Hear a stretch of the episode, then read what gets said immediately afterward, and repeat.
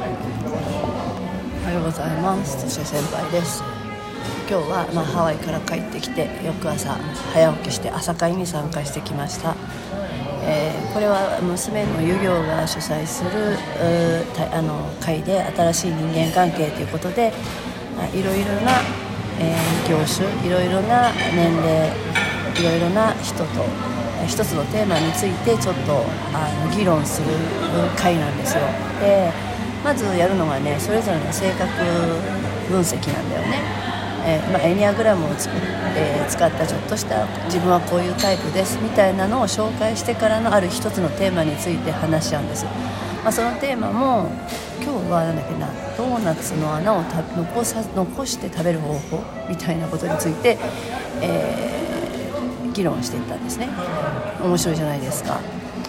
えー、それぞれ理数理工系の子とか、まあ、にじゅう代の子で、私はごじゅう代で、私はえー、どちらかというとそのアナ、アナログというかね、感性感情で仕事をする人なので、数字で測るものはあまりないんですけれども、逆にそういうあの発想から学ぶこともあるし、えそもそも面白かったのは、ドーナツというものの定義がなってない。ドーナツはそもそも穴があるものと思ってるけど、もしかしたらドーナツっていうそのもの自体の前提が揃ってないと、穴というものに対してあの話せないとか、じゃあ穴っていうのは存在するためにはあ枠存在する枠のものがないと、要は囲むものがないと穴っていうのは存在しないんじゃないかっていう話になった時に、えーと、ないものを作るにはあるものを周りに作る、だから枠を作らなければ穴は存在しないとなるのか、そもそもドーナツ全部で囲って穴、ままあ、円に囲った中のいっこだけ食べればドーナツの穴を残すみたいな、いろいろな考え方ができるって言ったところで、まあ、そこに正解はないものの、ある一つの解決したい方向に課題があったとした時に、いろんな方面からあの議論するってすごくいいなと思ってて、例えば一つの同業種、ある業種の中の課題を同業種同士で話し合っても、いつも出る答えっていつも一緒になっちゃって、でもそこが解決できないわけじゃないですか。特に私なんかの場合だと、子育てだったり教育関係のことになると、やっぱりみんな同じ思いで同じ理念なもんだから、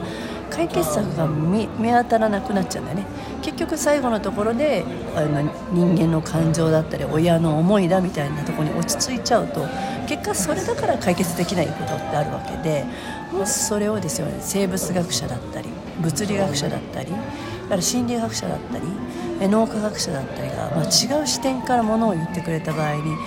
に、もしかしたら解決するできる方法がある、私はあると思って、今日たまたまなんか、ね、よく、ね、今言われる親の学校に対する虐待とか、あの恵まれない子たちが死に追いやられてしまうような場合、どうしたらそれを今の日本で解決できるかみたいな時に、あの面倒を見るのを エーアイ にしたらどうだっていう話になって、ね、よく エーアイ だとその倫理観だったり思いとか感情の部分が人間らしくないって反対する人がいるかもしれないけれども、逆を言えばその人間らしい部分で、感情の部分で、親がどうしても子供を育てなければいけない、母親がって思うからこそ、うまくいかなかったり、感情の部分で子供を責めて最終的に子供を死に追いやってしまうこともあるとしたら、 エーアイ だったら絶対に攻撃しない、絶対に殺めないというしね、あのことをインプットしておけばさえすれば、見守るという体でいれば、もしかしたらその部分は解決できるかもしれないじゃない。人間がどうしても多い、カバーできない部分を エーアイ がやってくれたら、人間がもうちょっとその穏やかでいられるとか、余裕があるとか、解決策はいろいろあるんだよね。全部が全部 エーアイ じゃなくてっていう話も出てさ、そうで、今って母親が仕事しながら子供を育てるから大変になっちゃってるわけで、昔だったらおばあちゃんおじいちゃん世代がいたと。で、今おばあちゃんおじいちゃん世代って、今の時代はですよ、ある意味年金暮らしの時間を持て余しているから、いやそこの人たちに手を借りたらどうかと。で、そこも自分の親自分の親だと、おじいちゃんおばあちゃんだになっちゃうと、やっぱりそこでやっぱり感情の部分が出てきて親だからこそ苛立ってしまう、自分の教育方針と違っちゃうともう任せたくないってなっちゃうけど、それが全く 赤, 赤の他人であって、そこにまあまあ、お金が発生してビジネスとしてあるならば要望が言えたりするじゃん。例えば飴をあげないでくださいとかさ、こういうことはさせないでください、こうしてほしいとかっていう要望を入れてあげれば受ける方も、まあ、それはクライアントとしてね、えー、クライアントとして、えー、ご要望に応えるって意味ではやりやすいんじゃないかなと思うのよ。どっちみち自分が母親がさ子育てしながら仕事をしたら自分のね、自分がいいと思ったことをやるに決まってんだから、それをある程度他人に任せてね、その部分だけはねスキームは任せる、うん、でその他の部分で余裕が出たところで本当の親子っていうものの、えー、と人間関係を構築するあの環境だったり時間があればいいんじゃないかなと思うのよ。でましてよ今の時代のおじいちゃんおばあちゃんだったらまあまあ年金でね、えー、暮らせるから、そんなにこうなな持て余しちゃってるからね、今みんなカルチャーセンターとか行ったりね、いろいろ楽しいイベントに参加したりするわけじゃん。まあよりによって場合によってはなんかねせ接骨院でああだこうだ話したり、うーん井戸端会議で時間潰したりしてるんだったらば、なんか そ, そういうね、えー仕事があってもいいんじゃないのかなと思うんですよ。そこに補助金とか当てて、その補助金でそういうおじいちゃんおばあちゃん世代が仕事も持っててやりがいを持ってて、お母さんたちもその部分だけは楽にして、変な苛立ちがないから身内だ、身内で起こる、うん、そこはもう割り切って頼んじゃう。でもちろんベビーシッターさんだったりとか、まあ、それが保育士さんだったりとかするんだけど、でもその人自体も結局は仕事しながら子育てしなきゃいけない時期に入ると同じことになっちゃうんで、だから全く若い世代と、あとは、えっとね、若い時間があって、まあ、これから稼ぎたい世代と、あとは時間もあるしお金もあるしあとはやりがいが欲しいっていう人たちのね、まあ、あるでしょ、シルバー人材センターみたいなののところに、えーと、そういう仕事を持っていったらいいんじゃないかなってちょっと思うんだよね。ね、地域自治体によってはそういうことありますよね。保育ママさんだったりとか、